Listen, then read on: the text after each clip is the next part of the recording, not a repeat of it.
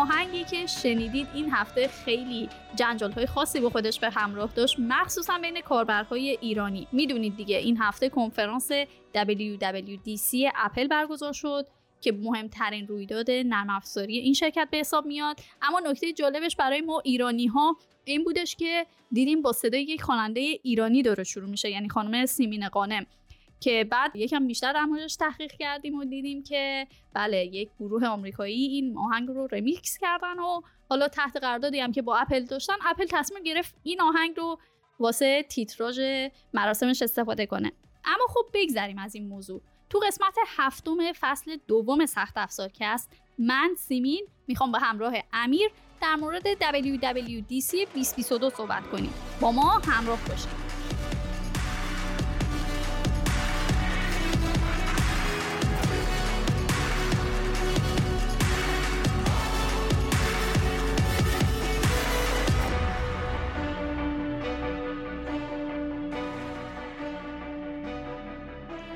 رویداد WWDC معمولا یه جورایی رویداد نرم افزاری اپل به حساب میاد که میاد توش از جدیدترین دستاوردهاش توی سیستم های جدید حالا موبایل، لپتاپ، تبلت، ساعت رونمایی می‌کنه. اما خب اینجوری نیست که فقط و فقط نرم افزاری باشه امسال مثلا اومد از نسل جدید اپل سیلیکون هم رونمایی کرد یعنی تراشه M2 و در کنار اون یه لپتاپ جدید هم معرفی کرد حالا اول می‌خوایم با امیر بریم سراغ سیستم عاملهاش فکر می‌کنم که امیر می‌خواد با iOS 16 شروع کنه. درست سیمین دقیقا من می‌خواستم از iOS 16 شروع کنم و ویژگی های جالبی که اپل اضافه کرده برخلاف سیاست کلی که تو این 20 سال اخیر حداقل از خودش نشون داده بود که هیچ شخصی سازی خاصی تو محصولات این شرکت نمی‌تونستید ایجاد بکنید. اما ظاهرا رویش عوض شده و شما می‌تونید با آپدیت گوشیتون به iOS 16 از ویژگی های جالب توجهی حداقل برخوردار بشین که برای اولین بار مثلا توی دستگاه اپل آدم می‌بینه اما تو اندروید خیلی سال بوده که حالا بوده. برای مثال اولین چیزی که به نظر من خیلی برجسته اومد ویژگی شخصی سازی صفحه قفل یا همون lock screen گوشیه. شما الان می‌تونید مکان ساعتتون تاریخ میلادی یا شمسی گوشی یا جایی که notification ها نشون داده میشن و شخصی سازی بکنید. برای مثال اگه آیفون داشته باشید می‌دونید که notif ایی که براتون میاد رو مرکز صفحه نمایش داده میشن و به ترتیب حالا پایین یا بالا رو دربر می‌گیرن. اما الان دیگه notification ها اومدن تو پایین صفحه و شما در واقع می‌تونید بیشتر کلیت اون wallpaper ی که برای lock screen تون گذاشتین رو ببینید. از این طرف دیگه خیلی قابلیت دیگه مثل تغییر دادن تون رنگی خود همون lock screen تون رو تغییر بدید مثلا. یا مثلا فونت چیزهایی که نمایش داده میشه تو lock screen تون هم می‌تونید تغییر بدید. میگم اینا چیزهاییه که ما قبل از این ندیده بودیم. اما شاید برجسته ترین چیزی که حداقل به lock screen اضافه شد نه شخصی سازی بشه اون قابلیت ویجت هایی بود که اپل ازش رونمایی کرد. شما می‌تونید از یک تا چهار تا ویجت رو به صورت حالا افقی داخل یک سطر قرار بدین و خب تو همون حالت قفل گوشی خیلی ویژگی های جدیدی و خیلی از اطلاعات مختلفی که تو ویجت های گوشیتون هست رو ببینید. یه ویژگی دیگه هم برای شخصی سازی lock screen شما در نظر گرفته شده توی iOS 16 و اونم اینه که شما می‌تونید الان چند mode مختلف از lock screen رو انتخاب بکنید. برای مثال مثلا یه lock screen برای خوابتون انتخاب بکنید که ویجت های مخصوص خوابتون رو داخل شخصی سازی کردین. یا برای فعالیت و ورزشتون یه lock screen انتخاب بکنید. یا برای کارتون. این چیزی شبیه به task view ویندوزه که شما به تناسب کارتون می‌تونید اونو شخصی سازی بکنید. یکی دیگه از قابلیت های خاصی که به خصوص تو iOS 16 به سیستم عامل آیفون ها اضافه شده قابلیت edit کردن پیام هایی که توسط iMessage پیام رسان خصوصی خود اپل فرستاده میشه. بهتره که کمپانیایی مثل توییتر یا واتساپ حداقل یاد بگیرن از اپلی که این همه مدت این کارا رو انجام نداده بود اما بالاخره این کارا اضافه کرد به دستگاه های خود شما از این به بعد می‌تونید message ایی که میفرستین رو هم edit بکنید. هرچند که یه چی میگن ticket edited میاد بغل پیامتون می‌خوره. اما از این طرف دیگه حتی می‌تونید unsend ش هم بکنید و طرف مقابل متوجه نشه. چیزی که بهتر واتساپ راجبش یاد بگیره. یه قابلیت دیگه هم که جالب بود برای خودم اضافه شد قابلیت live activity. مثلا شما فکر کنید که طرفدار بسکتبالید و دارید از طریق اپ NBA و ویجتش روی گوشی خودتون بازی NBA تیم محبوبتون رو دنبال می‌کنید. خب از اونجا که تو NBA خیلی امتیازا رد و بدل میشه ممکنه شما هر سری بخواید notif ش رو دریافت بکنید بیشمار چی میگن notification باشه. اما با این قابلیت الان فقط عددی که روی ویجت اون برنامه روی گوشی شما هست تغییر می‌کنه. یا مثلا اگر درخواست اوبر بکنید حالا یا اسنپ داخل ایران شما با این قابلیت دیگه نیازی نیست هر سری یک notification دریافت بکنید که مثلا راننده 5 دقیقه بعد می‌رسه یا راننده یک دقیقه بعد می‌رسه. به صورت live روی همون ویجتش می‌تونید ببینید که راننده چقدر با شما فاصله داره و اطلاعات روی ویجت شما به صورت live آپدیت میشه. یه قابلیت دیگه هم اضافه شده به اسم live text که امکان تبدیل متنهایی که داخل عکستون هست به متن رو براتون فراهم می‌کنه که به نظر من خیلی ویژگی جالبیه. هرچند که تو iMessage هم یه ویژگی دیگه هم هست که شما مثلا می‌تونید از یک سگی عکس بگیرید و اون سگ به صورت PNG مثلا جدا میشه و می‌تونید به صورت استیکر مثلا داخل iMessage تون ازش استفاده کنید به صورت live. این خیلی ویژگی جالبی بود. مخصوصا حین ارتباط برقرار کردن یا پیام دادن به افرادی که دارین باشون ارتباط می‌گیرین. یه سری ویژگی های دیگه هم اضافه کرده که خب ما تو ایران زیاد باهاشون برخورد نداریم اما برای خارجی ها به نظرم خیلی قابل قبول میاد. مثلا قابلیت Apple Pay یه ویژگی بهش اضافه شده که شما می‌تونید pay later مثلا انجام بدید. مثلا الان خریدی که انجام دادین رو بعدا پرداخت بکنید. با توجه به حالا میگم اعتباری که داخل حسابتون هست. یا مثلا iCloud یه ویژگی اضافه کرده که اون خانواده هایی که مثلا همشون آیفون دارن و به صورت اشتراکی خب مثلا یه فضایی ایجاد می‌کنه که بتونن عکس های خودشون رو تو یک محیط امنی با همدیگه share بکنن. باز میگم اینا برجسته ترین ویژگی هایی بودن که توی iOS 16 اضافه شدن. اما اگه شما می‌خواین بیشتر راجع به این جزئیاتش بدونید می‌تونید داخل وبسایت سخت افزار مگ این رو مطالعه بکنید. مرسی بابت توضیحاتت. امیر چیز دیگه هم که توی این مراسم خیلی حالا بازخورد خوبی داشت. من توییتر داشتم live می‌دیدم.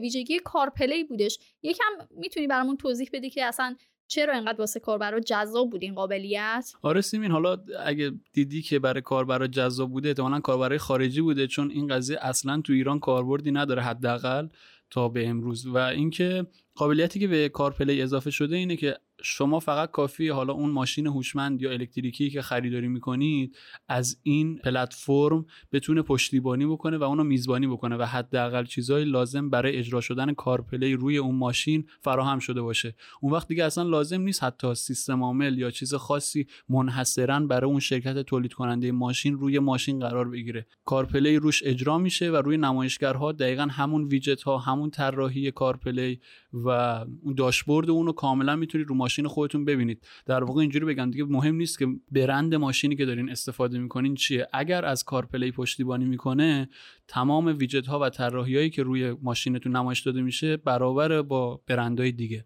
البته بگم اینو فراموش نکنید که کل این قضیه CarPlay به این صورته که شما دارید طراحی CarPlay که اپل انجام داده رو داخل ماشینتون می‌بینید.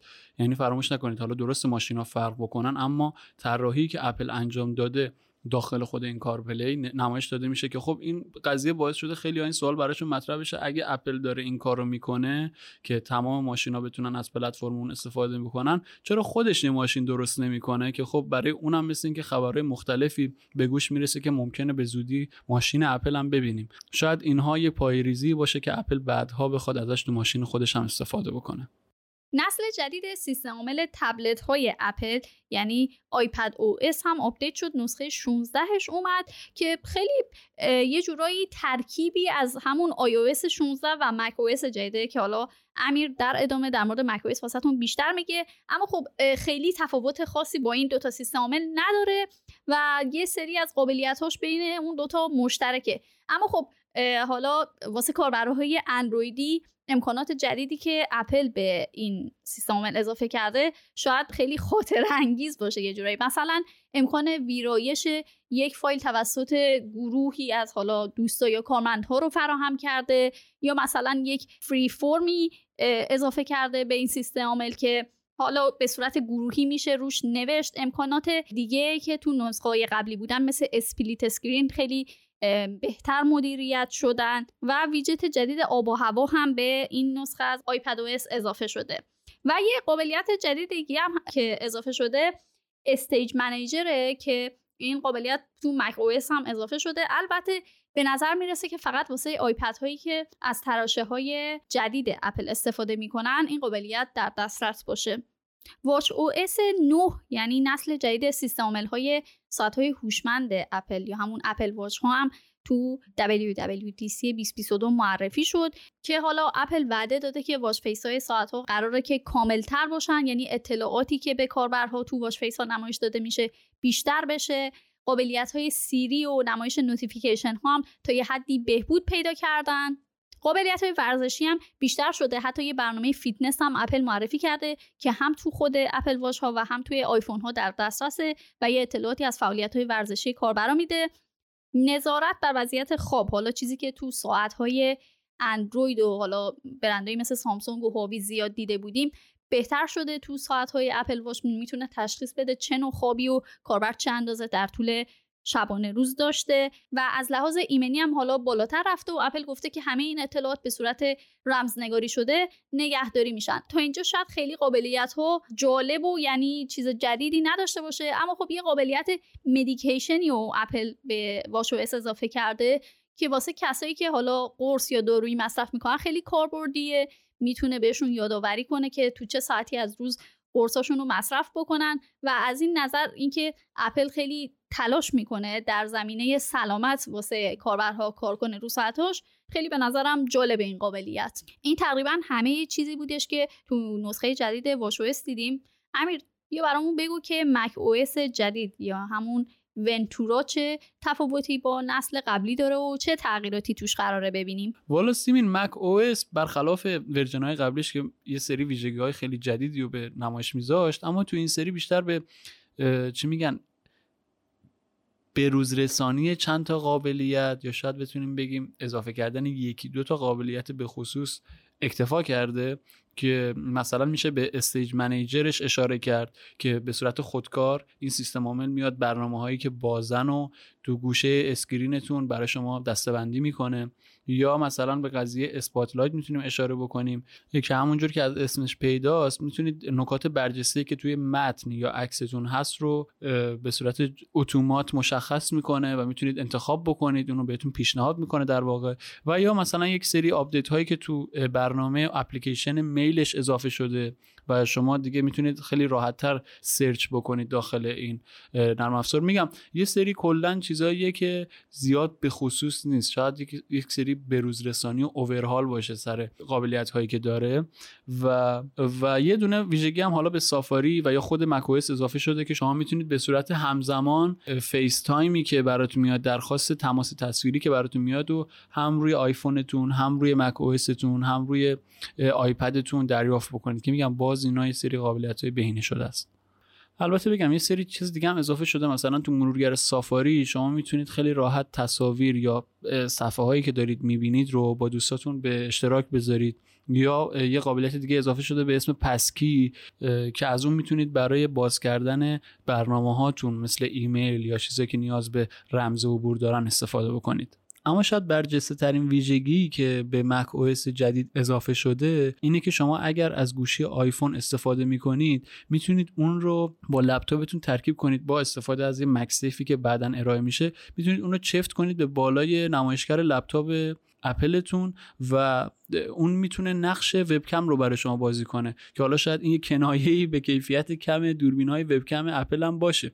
اما به هر حال شما با این قضیه می‌تونید از دوربین پشتی مثلا آیفون 13 پرو برای دوربین وبکم خودتون استفاده کنید که این خیلی فوق العاده است برای یه همچین اکوسیستمی مخصوصا برای محصولات اپل. و از یه طرف دیگه با استفاده از دوربین ultra wide آیفون 13 پرو یا پرو مکس می‌تونید یه تصویر جدا و به خصوص از زیر دستتون به اون نفر مقابل نشون بدید. مثلا دارید با چیزی کار می‌کنید یا طراحی می‌کنید یا چه میگم می‌خواید میزتون رو نشون بدین می‌تونید به راحتی اینو با استفاده از اون MagSafe ی که حالا بعدا ارائه میشه به لپتاپ خودتون گوشیتون رو اضافه کنید و ازش استفاده بکنید برای این موضوعات که بازم به نظرم یکی از برجسته ترین ویژگی هایی بود که اپل اضافه کرد و تعامل دستگاه های مختلفش با همدیگه برای نشون دادن یک ویژگی جدیدتر رو داره نشون میده. چیزی که شاید هواوی مشابه اون رو تو قابلیت Super Device خودش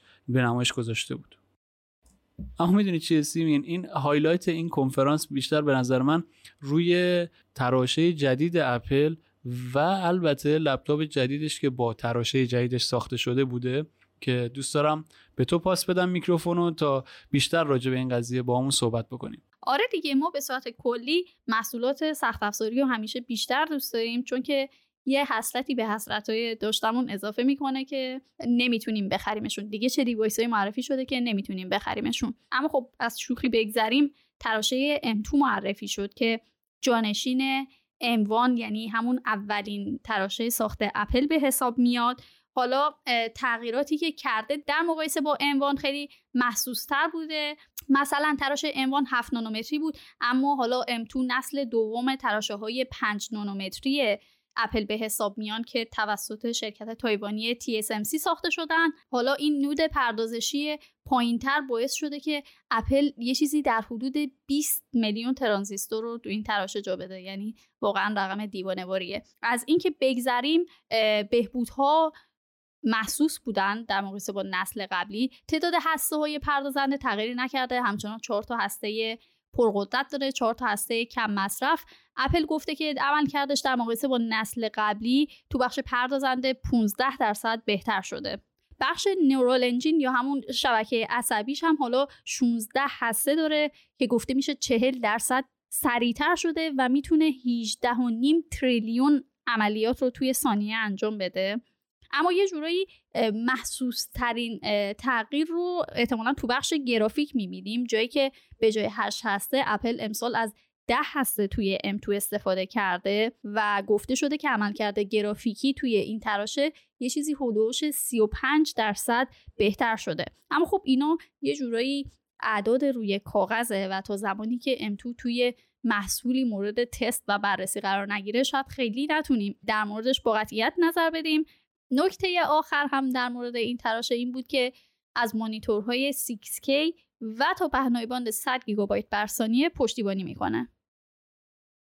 مکبوک ایر نسخه 2022 اولین لپتاپ اپل به حساب میاد که قراره با تراشه M2 یعنی همین تراشه جدیدی که تو مراسم معرفی شد راهی بازار بشه مشخصات این لپتاپ به غیر از حالا اینکه از جدیدترین تراشه اپل بهره می‌بره خیلی چیز عجیب و غریبی نیست که نمایشگر 13 و 6 اینچی داره از شارژر MagSafe پشتیبانی می‌کنه دو تا پورت Thunderbolt داره یه جک 3.5 میلیمتری داره ضخامتش چون طبیعتا مکبوک ایر هست خیلی باریک و 11 میلیمتر و وزنش هم فقط یک و دو دهم کیلوگرمه. اپل امسال دو تا رنگ جدید معرفی کرده حالا به غیر از اون نقره‌ای و خاکستری یا همون space gray که هر سال لپتاپ هاشو می‌داد بیرون. امسال رنگ starlight gold یا همون طلایی رو معرفی کرد و midnight blue که حالا میشه آبی نیمه شب. دو تا نسخه از مکبوک ایر 2022 قراره راهی بازار بشه. نسخه پایه‌ش پردازنده 8 هسته ای داره و 8 گیگ رم داره و 256 گیگ حافظه داخلی. قیمت این نسخه 1199 دلاره. اما خب یه نسخه گرونتری هست که 1499 دلاره. پردازنده‌ای که تو این نسخه استفاده شده 10 هسته ای رمش همون 8 گیگ اما حافظش 512 گیگابایته. البته هر دو نسخه این لپتاپ ها امکان افزایش رم تا 24 گیگ و حافظه تا 2 ترابایت رو هم دارن. یه سری قابلیت جدید دیگه هم تو مکبوک ایر جدید می‌بینیم. مثلا میکروفون و اسپیکرها حالا جدیدتر شدن از قابلیت Dolby Atmos پشتیبانی می‌کنن. شارژرها هم عجیب غریبن یه جورایی. مثلا نسخه پایه با شارژر سی وات میاد. اما خب یه شارژر 67 وات جداگانه برای این لپتاپ فروخته میشه که 60 دلار قیمتشه که می‌تونه تو 20 دقیقه 80 درصد باتری رو شارژ کنه. نسخه گرونتر هم یه شارژر 35 وات داره که اونم اگر بخواین شارژرش رو جدا بخرید همون حدودای 60 دلار میشه. در مجموع این تقریبا برجسته ترین نکاتی بود که در مورد مکبوک ایر 2022 تو مراسم اعلام شد. اما خب یه مکبوک پروی 2022 هم اپل معرفیش نکرد اما خب گفتش که با تراشه جدید قراره که تابستون راهی بازار بشه. قیمت اون لپتاپ هم تو نسخه پایه تقریبا 1300 دلاره. مرسی ازت سیمین. فکر می‌کنم تا اینجای کار تقریبا همه چیز رو راجع به کنفرانس اپل صحبت کردیم و حالا باز هم اگر مایل بودین تا جزئیات بیشتری راجع به این بدونید می‌تونید به وبسایت سخت افزار مگ مراجعه کنید و از ریز جزئیات همه این چیزهایی که راجع صحبت کردیم با خبر بشید. امیدوارم که تا هفته آینده زنده بمونید و از بلایای طبیعی و غیر طبیعی این مملکت در امان باشید. هفته خوبی داشته باشید. خدا نگهدار.